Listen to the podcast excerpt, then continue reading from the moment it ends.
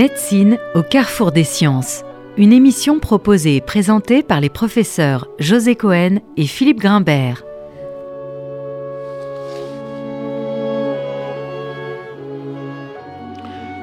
Bonjour à tous et bienvenue euh, sur euh, RCJ pour Médecine au carrefour des sciences. Nous sommes aujourd'hui en compagnie de Clémence Madeleine Perdria, scénariste de la deuxième saison de la série euh, diffusée sur Arte En thérapie, avec le succès qu'on lui connaît. Clémence Madeleine Perdria, bonjour. Bonjour. Et merci d'avoir accepté notre invitation. Nous sommes très heureux euh, de ce choix euh, pour la dernière émission de l'année scolaire sur un sujet qui sort un peu de notre cadre habituel ici à Médecine au Carrefour des Sciences, mais qui nous permettra sans doute euh, d'aborder des questions passionnantes autour de votre travail d'écriture comme scénariste, donc de cette série qui, on le rappelle pour les rares auditeurs qui n'auraient pas encore vu en thérapie que l'on peut regarder euh, donc euh, sur replay sur Arte.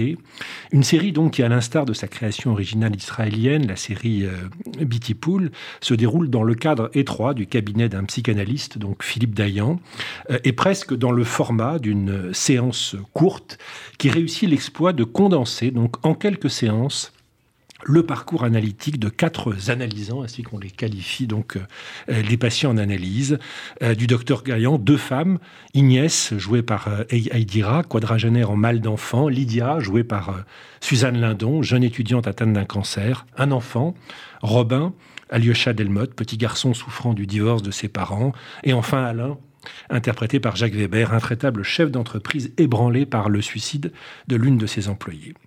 Donc Clémence Perdria, vous êtes euh, donc scénariste, mais aussi metteur en scène, puisque vous avez déjà réalisé plusieurs courts-métrages. Vous avez également euh, euh, écrit ou coécrit les scénarios de plusieurs films ou séries, Nox, Nona et ses filles, de Valérie Donzelli, OVNI, Voltermix et plusieurs longs-métrages, dont Revenir, qui est sorti, je crois, en janvier 2019. Alors, avant de, rentrer un peu dans le, détail, je, voudrais vous demander comment euh, vous êtes arrivé à, cette direction d'écriture de cette série. Est-ce que vous connaissiez la série euh, israélienne avant même d'avoir commencé ce travail? Oui, alors non seulement je la connaissais, mais surtout j'étais une grande fan, ce qui je pense était un bon, euh, un bon critère. Et en fait, ce qui s'est passé, c'est qu'il y a eu un changement d'équipe entre la saison 1 et la saison 2 euh, des, des, personnes qui dirigeaient l'écriture. Et donc, euh, Eric Toledano et Olivier Nakache, ainsi que les productrices, donc Yael Fogiel et Laetitia Gonzalez, se sont mis à chercher une nouvelle équipe pour cette saison 2. Sachant que le défi, c'était que la première saison n'avait pas encore été diffusée. Et donc, on savait qu'on avait à peu près 9 mois pour écrire la saison 2, les 35 épisodes. Donc, il fallait que ça aille assez vite. C'est très court, donc. C'est très court. mois pour 35 épisodes C'est extrêmement court. En fait, l'idée, c'était d'avoir une vraie saisonnalité, c'est-à-dire que la saison 2 arrive pile un an après la saison 1. Ce qui n'était possible qu'en commençant l'écriture avant la diffusion de la saison 1. Ce qui est assez intéressant dans l'histoire euh, qui a été la mienne pour écrire, c'est qu'on ne savait pas le succès de la saison 1 quand j'ai commencé à travailler, en fait. Donc on, travaillait sans même savoir si ça allait résonner, en fait. Il y avait aussi des chances pour que euh, Arte nous dise « Ah ben non, ça prend pas du tout, on en a diffusé 15, on arrête ». Donc on ne savait pas au moment où, c'est arrivé. Et pour revenir sur comment moi je suis arrivée là, euh, ils ont rencontré plusieurs scénaristes pour ce poste de, direction d'écriture, qui était un poste que moi j'avais jamais fait. J'avais été scénariste sur des plusieurs séries. J'avais écrit des épisodes, j'avais participé à des ateliers, mais ce poste-là assez particulier de direction d'écriture, je l'avais pas fait. Donc pour moi, c'était un gros défi et euh, j'avais l'impression que c'était le bon moment pour moi. Euh, et aussi, j'étais proche euh, de, ce genre de séries. C'est-à-dire que ce sont des séries qui me touchent, des séries que je regarde depuis longtemps. J'avais vu In Treatment, j'avais vu Betty Pool et j'aime énormément le travail de Ragai Levy, qui est donc le créateur de la série, qui a créé Betty Pool. Pour moi, c'est une des plus grandes créations euh, tant le, format me semble cohérent avec euh, ce qu'il ce veut raconter, hein, c'est la forme et le fond euh, en même temps. Et puis par la suite, il a fait des séries que je trouve formidables comme The Affair ou Our Boys, qui sont des grandes séries, et plus récemment, Scène de la vie conjugale. Donc voilà, c'est vraiment quelqu'un dont j'aime le travail depuis très longtemps. Donc quand j'ai su qu'il y avait cette recherche de scénariste, je voulais absolument en être. Mais alors, vous avez réussi à vous affranchir complètement de cette série que vous aviez vue, de son contenu, à la, réécrire de manière très indépendante en ne gardant que le cadre et le format, c'est ça, de la, de, la série israélienne? Non, saison, on est, euh, on est assez proche en réalité. Euh, et pour une raison très simple, c'est qu'on ne pourrait pas écrire cette série dans ce temps-là s'il fallait reprendre tous les textes. Donc on est assez proche, comme l'est la version américaine d'ailleurs. Hein, dans In Treatment, il y a une jeune femme qui a avorté quand elle avait une vingtaine d'années, qui a déjà le docteur Dayan. Il y a un petit garçon qui souffre de la séparation de ses parents. Il y a une jeune fille qui arrive avec un cancer. Et il y a cet homme qui arrive. Alors c'est pas tout à fait le, le même point de départ, mais il y a cette idée en tout cas de la décompensation dans le personnage d'Alain. Et donc le personnage qui a le plus changé sur la saison 2, c'est celui donc de Charlotte Gainsbourg, euh, que nous avons euh, décidé de modifier pour des raisons très simples d'ellipse. C'est que nous, nous avons choisi de faire une ellipse entre la saison 1 et la saison 2 pour parler de la pandémie, ce qui n'est pas le cas dans les versions originales où la saison 2 colle vraiment à la saison 1. Donc, à cause de cette ellipse, on s'est dit, cinq ans plus tard, que Dayan soit toujours en analyse avec le personnage de Carole Bouquet, vu la tension qu'il y avait entre eux, ça nous semblait pas possible. Donc, on a changé le personnage pour cette raison. Mais en même temps, alors je ne sais pas si vous êtes un peu familier des chapelles ou des écoles analytiques, mais la psychanalyse en France et aux États-Unis et en Israël, je la connais moins bien, mais je pense qu'elle est proche de la, de la pratique nord-américaine. C'est très différent quand même. Vous, vous, avez tenu compte de la spécificité française du cadre analytique, de ce que représente la psychanalyse en France, qui n'a pas grand-chose à voir finalement avec euh, la thérapie analytique aux États-Unis, qui est beaucoup plus proche euh, de la psychothérapie, qui a des visées visant beaucoup plus à la question de l'adaptation, de la normalité, qu'à celle de l'accompagnement de cette singularité et dans un cadre avec des références théoriques qui sont très spécifiques euh, bien sûr, c'est extrêmement différent. Euh, et d'ailleurs, ce qui est passionnant, c'est que Betty Pool est une des séries les plus adaptées dans le monde. Il y a 27 adaptations en tout.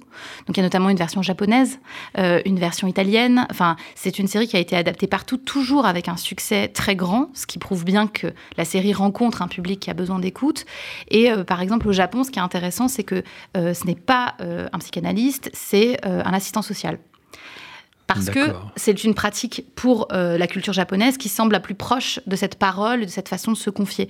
Et donc ce que je trouve intéressant, c'est que ça prouve que, quelle que soit l'école, euh, quels que soient les cadres différents, et on sait qu'ils le sont, hein, bien entendu, euh, déjà nous, on, déroge de toute façon à ce cadre, puisque on le sait, Dayan parle beaucoup, euh, et les patients font des pas de géant. Moi, je suis en analyse depuis 10 ans, j'ai moins progressé qu'en cette séance de, de en thérapie, mais ça, c'est le, comment dire, le pacte qu'on fait avec la fiction. Après, à nous, et ça, c'est un immense travail que j'ai fait avec euh, l'équipe de scénaristes, euh, effectivement, d'avoir de, des consultants et de pouvoir discuter de ce que c'est aujourd'hui que la pratique pour être proche d'une réalité et que voilà les, les quelques professionnels puissent aussi s'y retrouver. Ce que vous dites me fait penser à une scène merveilleuse de Annie Hall. Je ne sais pas si vous vous souvenez quand Diane Keaton rentre de sa première séance d'analyse et qu'elle raconte à Woody Allen qu'elle a absolument découvert la raison pour laquelle son père se comportait comme ça, pourquoi elle avait. Elle a, une révélation. elle a une révélation et pendant une demi-heure, elle lui assène tout ce qu'elle a découvert dans sa séance et lui la regarde hébété en lui disant mais écoute moi ça fait 15 ans. Il est hyper jaloux, c'est très très drôle. oui, oui, oui. Bon, alors cette série euh, euh, fait aussi appel à six réalisateurs différents. Euh, donc Agnès Jaoui pour le personnage d'Inès, Éric Toledano et Olivier Nakache pour le personnage de Robin et, celui de Philippe, Arnaud Desplechin, le personnage de Lydia, Emmanuel Barco, le personnage d'Alain et Emmanuel Finkiel pour tous les épisodes relatifs au personnage de Claire, donc joué par Charlotte Gainsbourg. Donc Comment s'est opérée cette euh, répartition Et euh, est-ce que euh, là, vous avez eu ou, enfin, est-ce que c'est un format habituel de confier à plusieurs réalisateurs une série, par exemple en Israël, dans la série originale? Et comment s'est opérée justement cette répartition des, des personnages par réalisateur. Oui, alors sur un, sur un volume comme ça, c'est très classique d'avoir euh, plusieurs réalisateurs, parce qu'en termes de temps de travail, euh, ça représente quasiment quatre mois de tournage, donc euh, ça aurait été vraiment énorme comme, comme responsabilité. par ailleurs, c'est quelque chose qu'on voit de plus en plus, c'est-à-dire que quand je pense par exemple au Bureau des légendes, Éric Rochant très tôt a fait rentrer dans la boucle plusieurs réalisateurs, donc les épisodes sont, voilà, il y a eu Pascal Ferrand, Elie Cisterne, enfin énormément de réalisateurs, alors que par exemple une série comme Hippocrate entièrement réalisée par Thomas Lilti, donc ça dépend vraiment des configurations des séries. Là, en l'occurrence, je pense que euh, Eric Toledano et Olivier Nakache avaient envie d'appeler auprès d'eux, comme ils l'avaient fait en saison 1, euh, des réalisateurs. Alors quand on a commencé à écrire, euh, il y a eu plusieurs mois pendant lesquels vraiment on avançait sur les textes avec les scénaristes et il n'était pas encore question de réalisateur. Et Donc puis, vous, n'aviez aucune idée à qui allait être confié votre scénario Et honnêtement, à l'étape de l'écriture, ça n'avait pas beaucoup d'importance. Mhm. Là, nous, on était vraiment dans une sorte de course contre la montre où on se disait ce qu'il faut, c'est qu'on trouve les personnages. C'était ça qui était vraiment important. Il fallait qu'on sache le parcours de chacun, euh, quel âge ils avaient, euh, quel choix on faisait par rapport à leur caractérisation. C'était vraiment ça notre travail. Et puis ensuite d'aller discuter avec des professionnels pour voir si le chemin de la psyché était cohérent et voilà. Et aussi d'analyser ce qui avait été fait dans Betty Pool, qu'est-ce qu'on gardait, qu'est-ce qu'on enlevait. Et puis quand on a eu des textes qui étaient suffisamment aboutis pour être lus et des personnages qui vraiment existaient, c'est à ce moment-là que Eric et Olivier ont dit bon bah nous on a très envie de tourner avec euh, avec l'enfant parce que c'est une expérience qu'on a moins faite dans notre cinéma et ça les intéressait de travailler là-dessus. Et puis euh, ils avaient été alors pour certains des metteurs en scène, c'était eux qui étaient venus voir Eric et Olivier en leur disant euh, ça m'intéresse, cet exercice mhm. euh, de face à face, euh, de pur jeu, parce qu'en fait, il s'agit de ça, hein, il s'agit vraiment de jeu.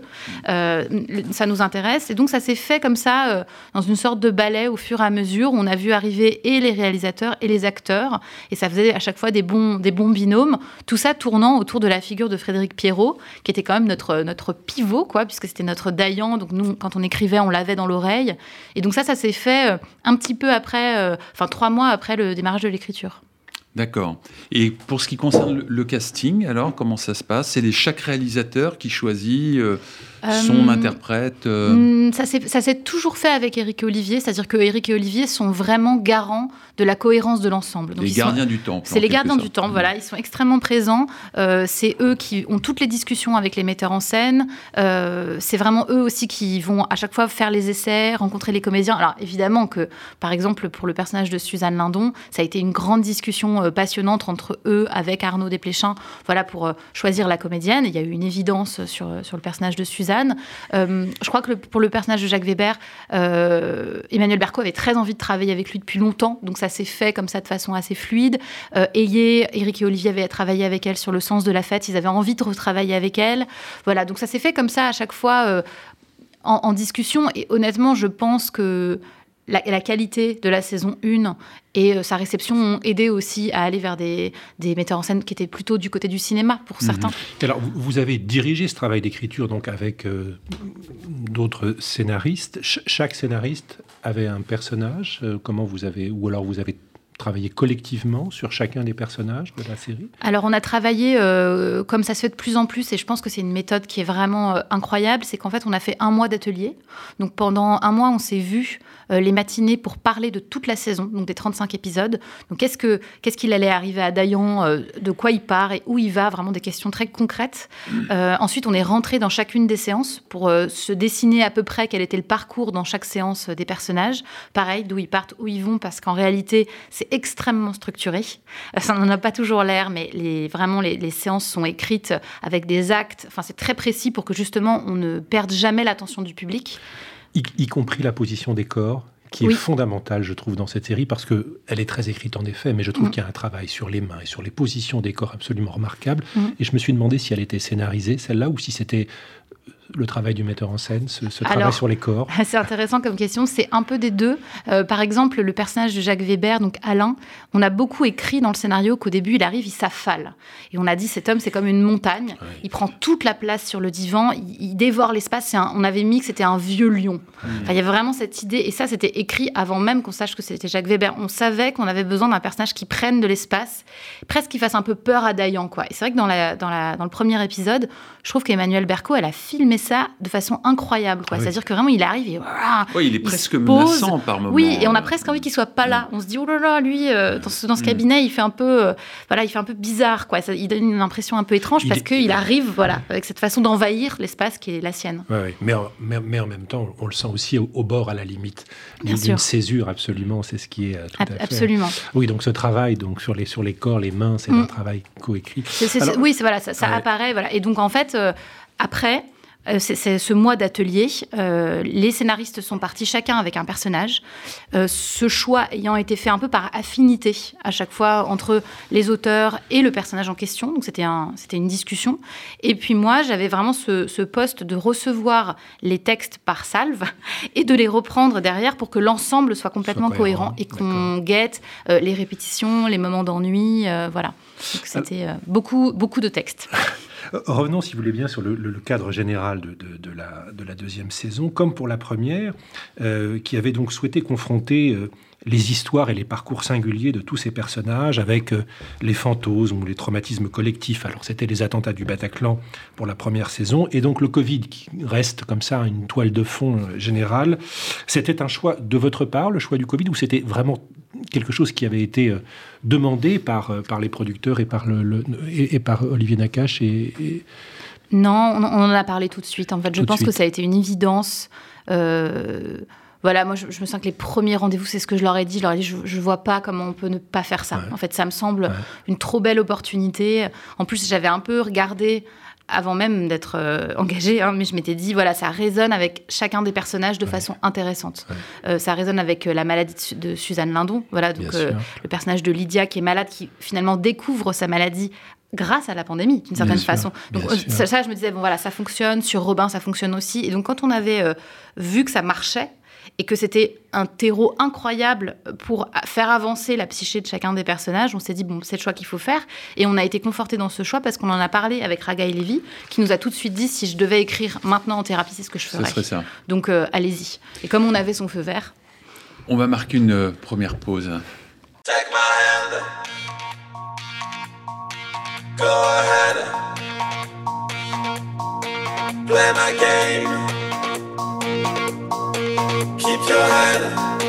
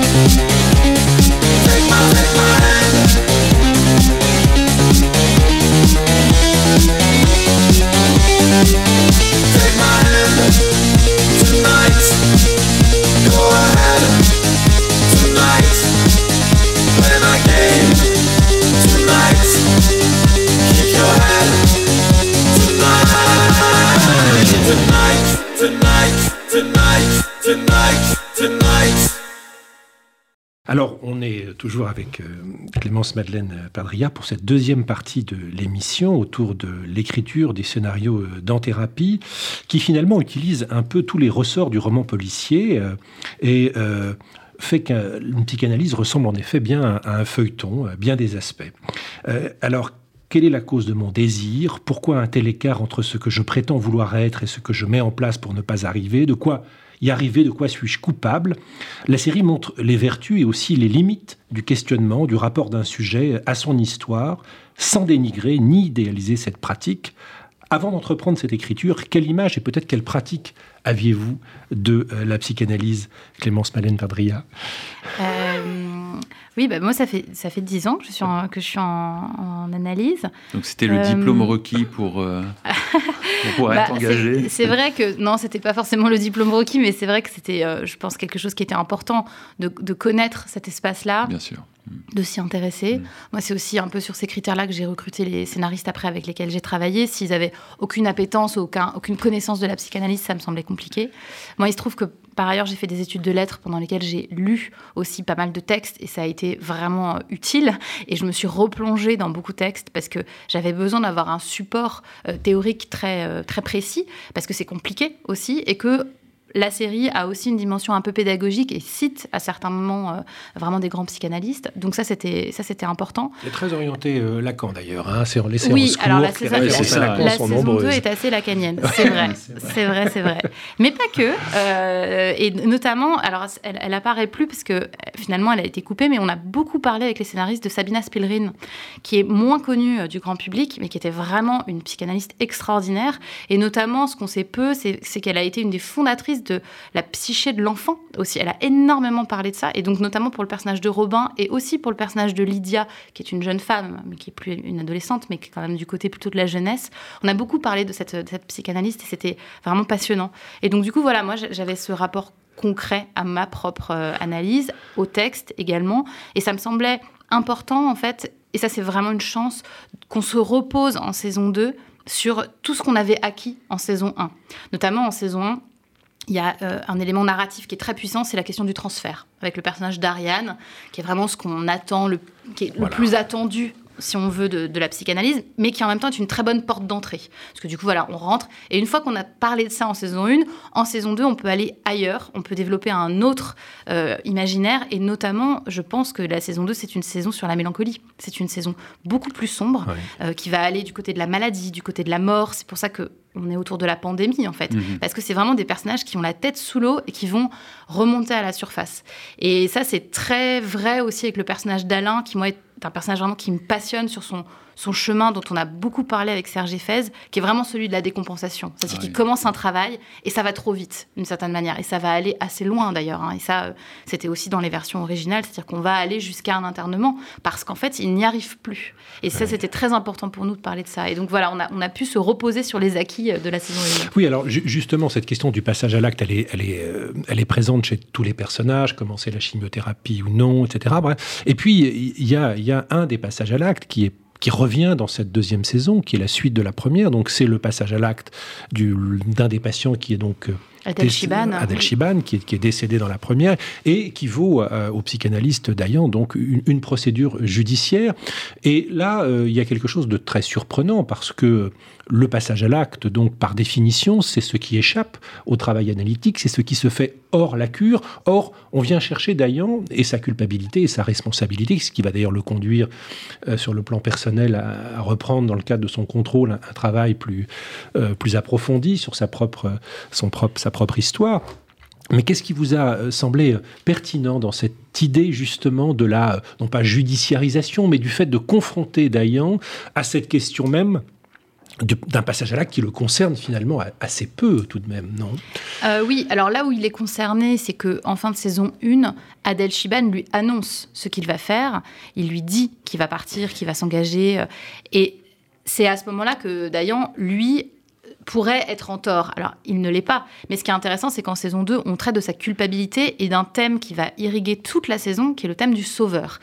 Et ça, c'est vraiment quelque chose dont on a beaucoup parlé avec Serge Eiffez. C'est on ne peut pas euh, se positionner comme sauveur quand on est dans, dans, la, dans la pratique analytique, puisque nous, on n'est pas là pour sauver, on est là pour écouter. On est là pour. Voilà. Et donc là, c'est l'endroit où, où Dayan n'est pas un bon psy, et c'est là où il est intéressant. Et ça va rentrer exactement dans sa faille, et donc ce procès va le remettre d'une certaine manière d'aplomb, parce que oui, il a des doutes, et c'est là où le procès le touche, c'est-à-dire que si lui, il avait l'impression d'avoir été impeccable, presque la question du procès ne nous intéresserait pas. Nous, ce qui nous intéresse, c'est de faire revenir le personnage de Carole Bouquet qui va dire voilà ce que vous êtes euh, aussi en train de dire, c'est-à-dire nous ne pouvons pas être responsables de ce qui se passe en dehors du cabinet. Et nous ne pouvons pas connaître les désirs de nos patients, puisque eux-mêmes, est-ce qu'ils veulent ce qu'ils désirent Et c'est là où elle cite euh, justement Lacan. Et donc c'est ça qui est intéressant, c'est que ça le met, lui, en tant que analyste, dans ses contradictions. Et ça, c'est vraiment ce qu'on avait envie de traiter, c'est-à-dire ses failles.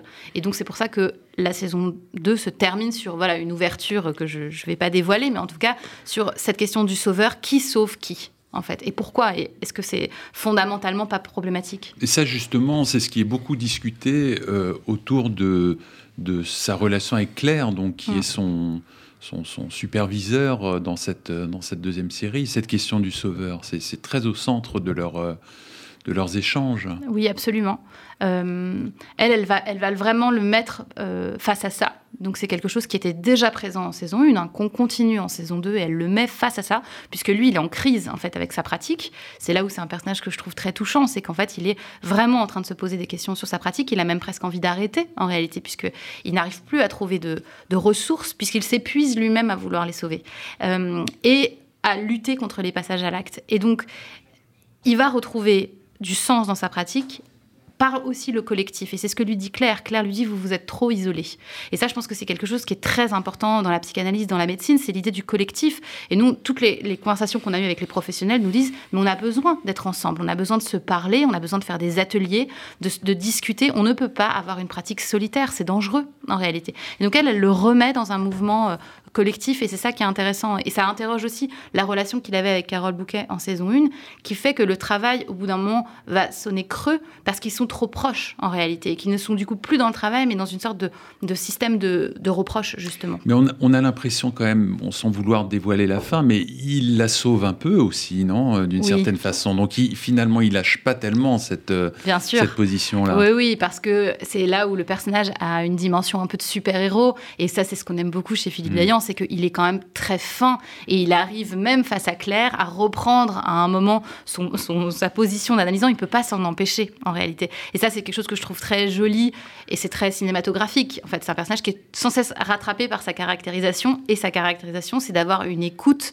extrêmement fine et d'arriver à, à, capter qui elle est. Et on avait aussi besoin qu'au bout d'un moment, le personnage de Claire existe et ne soit pas que dans la supervision et dans l'écoute, mais qu'on comprenne aussi qu'elle a des failles. Alors, il, il est très fin dans l'écoute, je suis tout à fait d'accord avec vous, mais en même temps, euh, il sort du cadre en permanence. Il est, il est aussi euh, dans l'intervention qui dépasse très largement la place, la mm. neutralité bienveillante euh, de l'image que l'on a, en tout cas, d'un analyste, en particulier en France. C'est peut-être là d'ailleurs une, grande différence avec mm. les pratiques dans d'autres pays, en particulier la psychanalyse américaine. vous aviez souhaité insister sur cette dimension presque transgressive de, ce, de, cet analyste? Et pourquoi d'ailleurs? Ah, Pourquoi? Parce que euh, si on faisait une série aujourd'hui sur, euh, sur un procès, l'avocat ne serait pas parfait. Dans une série médicale, les médecins font des folies. Euh, voilà, je pense que tous les professionnels qui voient des, des séries voient bien les limites de, de, comment dire, les limites qui ne sont pas fictionnelles en réalité. C'est-à-dire que si on filmait une analyse telle qu'elle se déroule vraiment, il y a de grandes chances pour qu'on s'ennuie euh, beaucoup. Et qu'ils se disent peu de choses, en tout cas dans un temps très long, de la même manière que euh, si on passe une journée aux urgences, on n'aura jamais la condensation de patients qu'on observe dans un seul épisode euh, d'urgence, justement. Mais parce que c'est une réalité, on s'ennuie beaucoup en analyse. Il y a beaucoup, beaucoup de temps on s'ennuie. Et, et, d'ailleurs, on a vraiment essayé de mm. remettre des silences, mm. parfois des silences signifiants, et, d'avoir aussi à certains moments ce qu'on vit sans cesse en analyse et qui est tellement dur en tant que patient, c'est vraiment les retour en arrière. On a l'impression qu'on est face à quelque chose, qu'on a envie de l'éviter. Donc le, travail repart en arrière pour. Voilà, c'est comme ça, c'est comme la marée, quoi. C'est des va et des viens. Et euh, on a besoin que le personnage soit imparfait pour qu'il soit un personnage de fiction. Ça, c'est fondamental. Juste un mot, parce que bon, vous nous avez évoqué, vous, votre rapport euh, à l'analyse. Euh, Frédéric Pierrot aussi a pas mal communiqué là-dessus, mhm. même en, en, évoquant les échanges qu'il a eus avec son propre psychanalyste euh, à la suite de ce rôle, etc. Charlotte Gainsbourg aussi a, a pas mal communiqué sur, sur sa pratique. Vous avez l'impression que c'était aussi quasiment un critère de sélection pour les, autres comédiens. Alors on va retirer peut-être les ou pour les, ou pour les, scénaristes jeunes, ou pour les scénaristes euh, Alors, aussi. Pour, les scénaristes, oui, absolument. Euh, on leur a demandé si ça, s'ils connaissaient la série, si ça les intéressait, s'ils mm. étaient à l'aise. Et il y en avait pas tant que ça en fait qui l'étaient parce que tous les scénaristes n'ont pas une pratique de la psychanalyse ou voilà une appétence particulière. Euh, après, il y a des évidences. Arnaud Desplechin avait réalisé Psychanalyse d'un Indien des plaines. Donc voilà, lui, il était euh, vraiment au cœur de, ces questions-là qui le passionnent. Après, on a d'autres réalisateurs comme Emmanuel Berco, qui, elle, n'a pas particulièrement euh, envie d'un travail psychanalytique et qui est vraiment là parce qu'en tant que metteur en scène, ce qui l'intéresse, c'est de filmer des comédiens, c'est de filmer des échanges, c'est voilà cette pratique du jeu. Et donc, elle, elle était là et c'était très intéressant aussi d'en discuter avec elle. Donc je pense que ça a été plus fondamental pour les scénaristes, notamment pour les questions des références et du parcours de la séance et de la position de Dayan, que pour les metteurs en scène euh, par la suite. Vous, vous, vous, avez dit tout à l'heure que vous aviez été euh, surpris vous-même et que vous ne connaissiez pas le succès de la première saison quand vous avez écrit la seconde, et encore moins peut-être évidemment d'anticiper peut-être pas le succès de la seconde. C'est particulier parce que on est quand même dans une période où la psychanalyse est attaquée de toutes parts. Elle est attaquée évidemment euh, comme pratique par euh, un certain nombre de sciences euh, qui visent euh, au même objet, c'est-à-dire la névrose, la pathologie mentale, la dépression, les sciences cognitives, le biologisme, la neurogénétique, etc., etc., mais également par la diffusion et la multiplication des thérapies parallèles, plus ou moins d'inspiration analytique, mais qui d'une certaine façon les vides de son contenu. Il y a donc un vrai paradoxe entre l'intérêt réel que le grand public a manifesté pour cette, cette pratique, cette, cette écoute si singulière, et la façon dont la psychanalyse est aujourd'hui perçue. Ça vous a étonné cela ou au contraire ça a été pour vous euh, presque un travail pédagogique pour remettre l'analyse dans sa fonction première et singulière?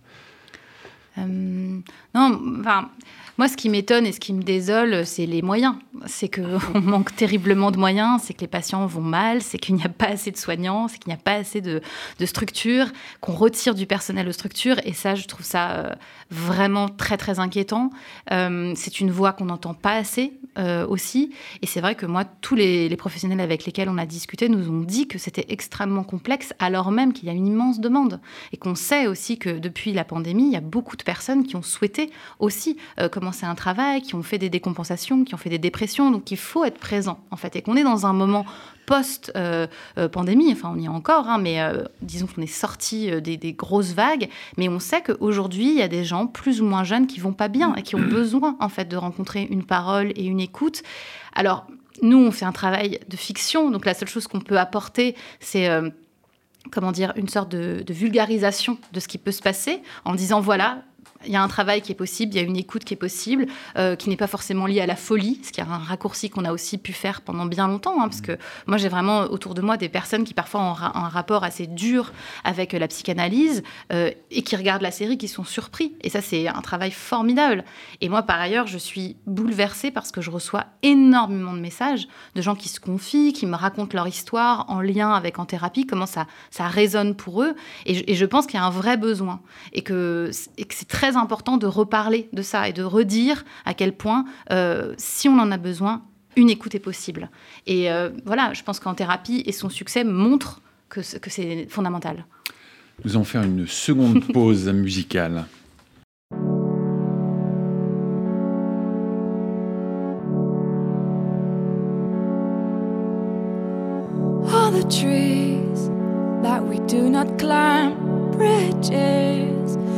Crossing our minds? Who are we fooling when we cry?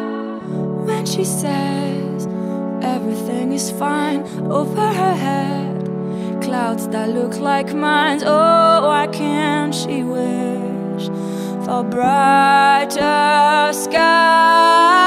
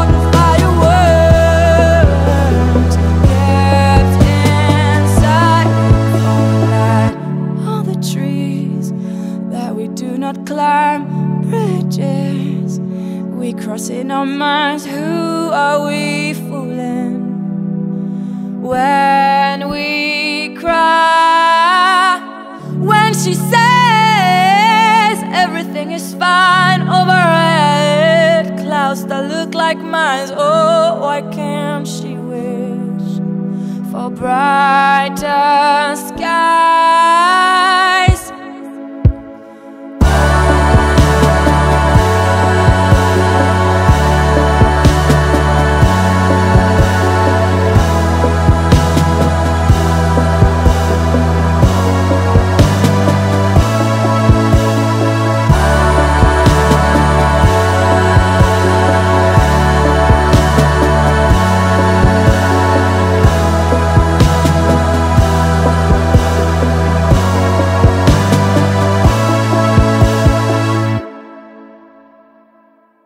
Je voudrais, euh, Clémence Madeleine Perdria, qu'on revienne sur un, point qu'on a déjà commencé un peu à évoquer.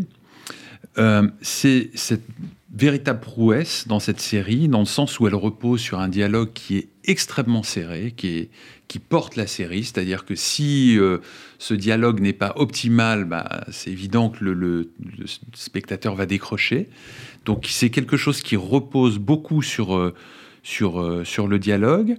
Et en même temps, il y a tout le travail de l'acteur euh, et de la caméra sur cette, euh, ce quasi-exploit de, filmer l'inconscient, pour le dire euh, rapidement. Alors, est-ce que vous pouvez un peu développer autour de ça? Est-ce que vous avez compris comment cette alchimie a pu se, se faire pour, pour arriver à ça? Oui, c'est alors en fait, nous, on construit la série. Enfin, comment dire Disons que chaque personnage, c'est une enquête. Euh, c'est-à-dire qu'avec Inès, on va comprendre petit à petit où elle, en est aujourd'hui par rapport à son histoire, par rapport à sa mère, par rapport à son voilà à, ses oncles et tantes. Et voilà, c'est quelque chose qu'on découvre comme ça euh, petit à petit. Euh, c'est la même chose pour le personnage de Lydia, pour Alain, etc. Et donc nous, on sait ce qu'ils vont comprendre petit à petit que eux n'ont pas encore compris. Mais de la même manière que quand on est en analyse, parfois on avance comme ça, on chemine et puis d'un coup on évoque quelque chose et puis on se dit ah mais voilà c'est ça le lien. Et donc ce qui est très difficile, c'est de trouver les moments de lien. Donc je vais donner un exemple un peu, précis parce que sinon c'est compliqué. Mais par exemple le personnage d'Alain, à un moment, donc il parle de la chute de l'employé euh, de, de son employé qui s'est suicidé et il dit je viens de comprendre parce qu'il vient de parler de son frère qui est mort en faisant une chute dans la mer. Mhm. Il dit voilà, ces deux chutes à 40 ans d'écart se répondent. Et ça y est, je viens de comprendre, en fait. Et il y a vraiment le moment qui est tellement bien joué, qui est tellement bien filmé, je trouve. Hein, vraiment, quand je l'ai vu, je me suis dit, au texte, c'était pas évident parce qu'on s'est dit, est-ce que ça va passer ce moment où il fait la connexion, en fait? Ce qui est très rapide, hein, parce qu'il l'a fait euh, pendant sa deuxième séance.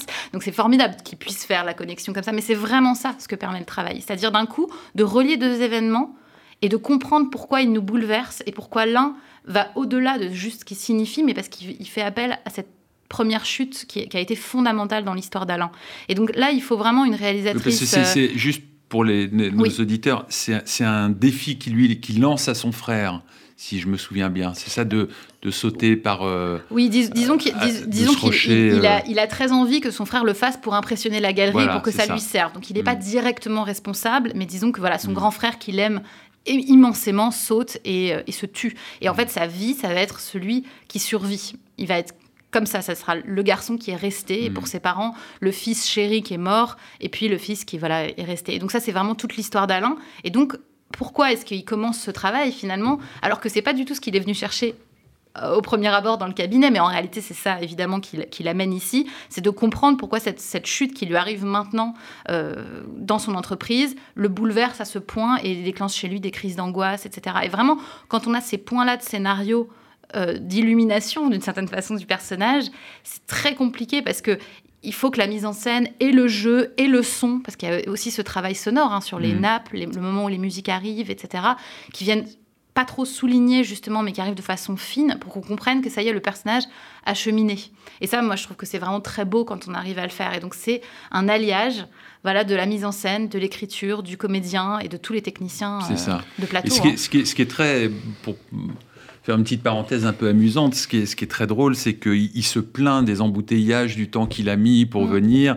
Et d'ailleurs, on lui répond il y a des personnes qui mettent des années à arriver jusqu'ici. Bien Donc, il y a un très beau clin d'œil. Et Oui. d'ailleurs, en vous écoutant, je pensais notamment à, par rapport à ce que vous faisait remarquer euh, José sur euh, les mains, les corps. Il y a, il y a un- il y a un mot de Lacan qui s'appelle l'extime, c'est-à-dire la possibilité de montrer l'intime. Mm. C'est de ça dont il est beaucoup question, justement, et je trouve que c'est une figuration de ce concept qui n'est pas toujours très simple, euh, c'est-à-dire comment se montre, hein, vous avez parlé de montrer l'inconscient ou de montrer l'intime, c'est ce que font en permanence tous ces, tous ces personnages. Il y, a- il y a une chose qui m'a aussi beaucoup, beaucoup touché, moi, c'est la, la, la manière dont se termine la série, là aussi, sans, sans en révéler les. euh, C'est-à-dire que vous- y a. il y a- il n'y a pas de happy end, hein, il n'y a, pas- y a pas de grande illusion, euh, on guérit pas toujours, la psychanalyse n'est pas faite forcément pour ça, elle laisse des personnages aussi, euh, d'une certaine façon, dans un entre-deux qui n'est pas celle euh, de ce qu'on peut appeler ou nommer la guérison, on ne guérit pas de son histoire, on ne guérit pas du langage, vous, vous teniez aussi à cette, à cette indécision, cette imprécision de la fin de la thérapie, ou, ou aussi du moment où on l'interrompt de fait parce que quelque chose n'est pas tolérable dans le travail en cours. C'était un point important pour vous? Bah, il y a toutes les configurations dans ces oui, oui, personnages. je parle fait que la moitié au moins des personnages, euh, Mm. finalement, euh, Disons que ce qui est important, c'est de ne pas les laisser en détresse, parce que là, je crois que ce serait difficile pour le public et qu'on aurait une sensation un peu euh, d'échec. Et donc euh, ça, c'est un choix qu'on a fait de se dire, on a envie qu'il y ait de l'espoir. Donc on a envie qu'ils aient quand même un peu sorti la tête de l'eau. On- On n'abandonne pas Alain au moment où il est euh, au plus mal, ni Lydia, euh, ni Robin. Donc ça, ça nous semblait important qu'il y ait cette notion d'espoir.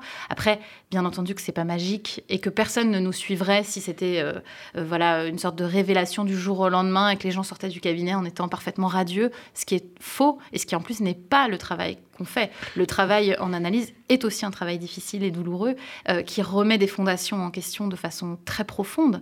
Euh, donc en tout cas, on- avait envie qu'il y ait un chemin qui se soit fait et qu'on puisse les laisser dans une certaine autonomie de ce chemin. Mais ils avancent tous, quoi, Voilà, en tous les avancent. cas. Mm. Ils Oui, avancent et ils ont sorti d'une certaine manière quand même la tête de l'eau.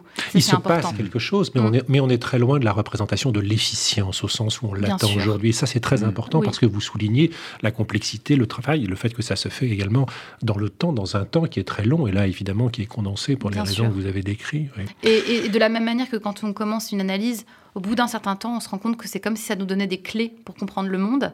Et ben là, c'est pareil. Ces personnages ont des clés pour mieux se comprendre, pour mieux s'entendre. Et, et ça, c'est vraiment quelque chose que moi, je trouve magique pour le coup dans la psychanalyse, c'est qu'on s'entend dire des choses au bout d'un certain temps. Et on se, on se surprend à s'auto-analyser en se disant Ah là, je viens de faire ça. Et là, ah là, je viens de dire ça. Et donc, c'est de ça dont sont, dont sont équipés les personnages, d'une certaine Oui, manière, oui, à la fin de la saison.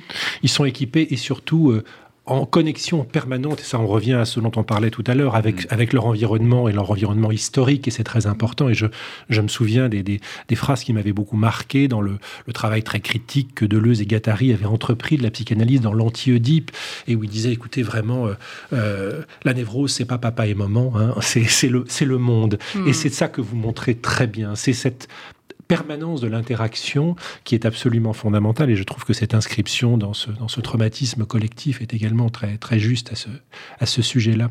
Euh, c'est- assez rare, et je crois d'ailleurs à, mon sens, peut-être à part les sopranos ou, euh, ou, euh, ou quelques scénettes de, de Woody Allen, euh, de voir la psychanalyse occupée dans le champ de, de- du cinéma, euh, de la littérature, c'est un petit peu autre chose, une place aussi importante. Vous aviez des, des La, la- pratique, je dirais, parce que la psychanalyse dans non, les non, livres, d'Hi- la, dans les la films pratique, d'Hitchcock, c'est-à-dire le par exemple, alors, on c'est peut ça. revenir Mm. sur Hitchcock, on peut revenir à, à la maison du docteur Edwards, mais On va c'est pas lui encore peu rendre hommage. particulier. Pourquoi Parce que je trouve que dans la maison du docteur Edward, c'est pas ce qu'il y a de plus réussi.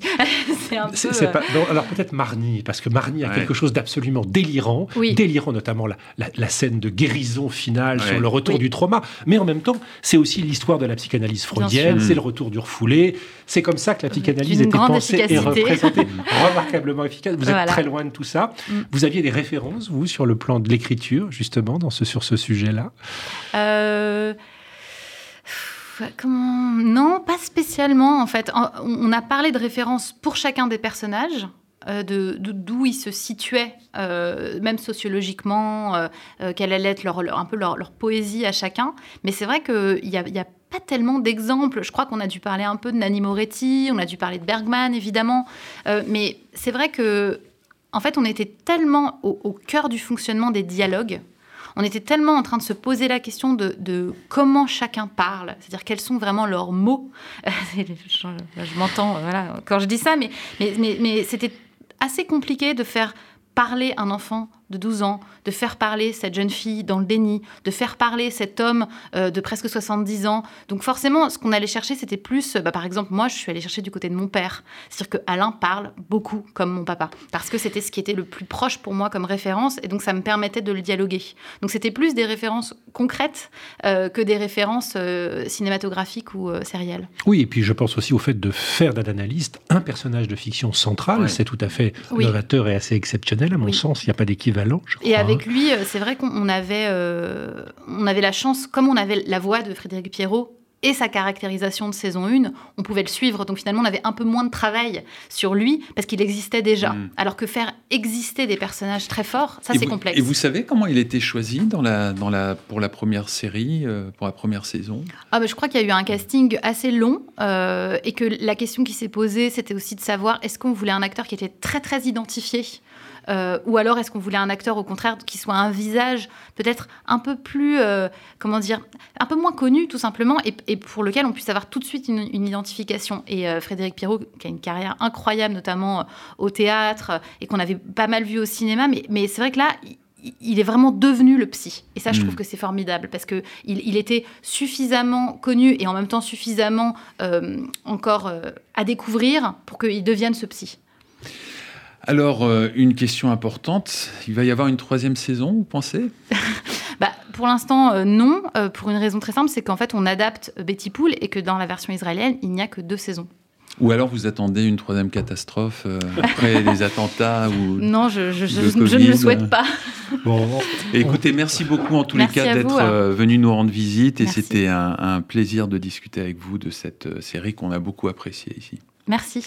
À bientôt. Bonne journée à tous. Bonne journée.